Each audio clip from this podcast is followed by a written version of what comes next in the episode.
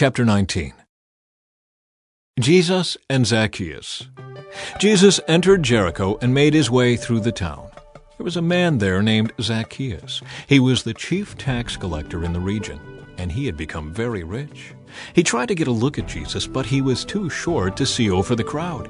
So he ran ahead and climbed a sycamore fig tree beside the road, for Jesus was going to pass that way. When Jesus came by, he looked up at Zacchaeus and called him by name. Zacchaeus, he said, quick, come down. I must be a guest in your home today. Zacchaeus quickly climbed down and took Jesus to his house in great excitement and joy.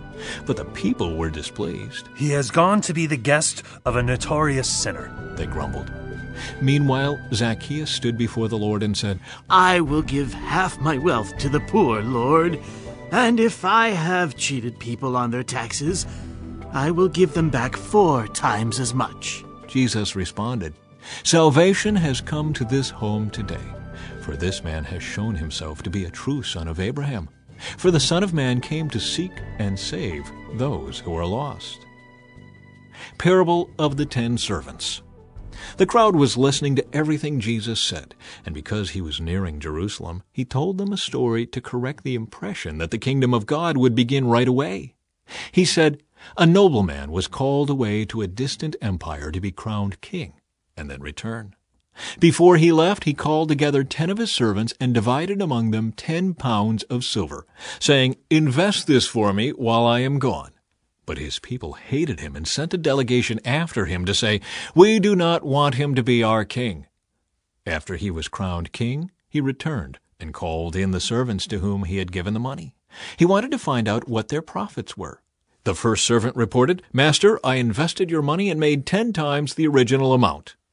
Well done, the king exclaimed. You are a good servant. You have been faithful with the little I entrusted to you, so you will be governor of ten cities as your reward. The next servant reported, Master, I invested your money and made five times the original amount. Well done, the king said. You will be governor over five cities. But the third servant brought back only the original amount of money and said, Master, I hid your money and kept it safe. I was afraid because you are a hard man to deal with, taking what isn't yours and harvesting crops you didn't plant. You wicked servant, the king roared. Your own words condemn you. If you knew that I'm a hard man who takes what isn't mine and harvests crops I didn't plant, why didn't you deposit my money in the bank? At least I could have gotten some interest on it. Then Turning to the others standing nearby, the king ordered, Take the money from this servant and give it to the one who has ten pounds. But, master, they said, he already has ten pounds. Yes, the king replied, and to those who use well what they are given, even more will be given. But from those who do nothing, even what little they have will be taken away. And as for these enemies of mine who didn't want me to be their king, bring them in and execute them right here in front of me. Jesus' triumphant entry. After telling this story, Jesus went on toward Jerusalem, walking ahead of his disciples. As he came to the towns of Bethphage and Bethany on the Mount of Olives, he sent two disciples ahead.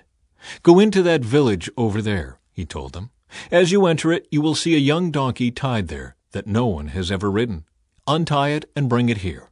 If anyone asks, Why are you untying that colt? just say, The Lord needs it. So they went and found the colt, just as Jesus had said. And sure enough, as they were untying it, the owners asked them, Why are you untying that colt? And the disciples simply replied, The Lord needs it. So they brought the colt to Jesus and threw their garments over it for him to ride on. As he rode along, the crowds spread out their garments on the road ahead of him. When he reached the place where the road started down the Mount of Olives, all of his followers began to shout and sing as they walked along, praising God for all the wonderful miracles they had seen. Blessings on the King who comes in the name of the Lord. Peace in heaven and glory in highest heaven. But some of the Pharisees among the crowd said, Teacher, rebuke your followers for saying things like that. He replied, If they kept quiet, the stones along the road would burst into cheers. Jesus weeps over Jerusalem. But as he came closer to Jerusalem and saw the city ahead, he began to weep. How I wish today that you of all people would understand the way to peace, but now it is too late, and peace is hidden from your eyes. Before long, your enemies will build ramparts against your walls and encircle you and close in on you from every side. They will crush you into the ground, and your children with you. Your enemies will not leave a single stone in place, because you did not accept your opportunity for salvation. Jesus clears the temple. Then Jesus entered the temple and began to drive out the people selling animals for sacrifices. He said to them, The scriptures declare my temple will be a house of prayer, but you have turned it into a den of thieves. After that, he taught daily in the temple. But the leading priests, the teachers of religious law, and the other leaders of the people began planning how to kill him. But they could think of nothing, because all the people hung on every word he said.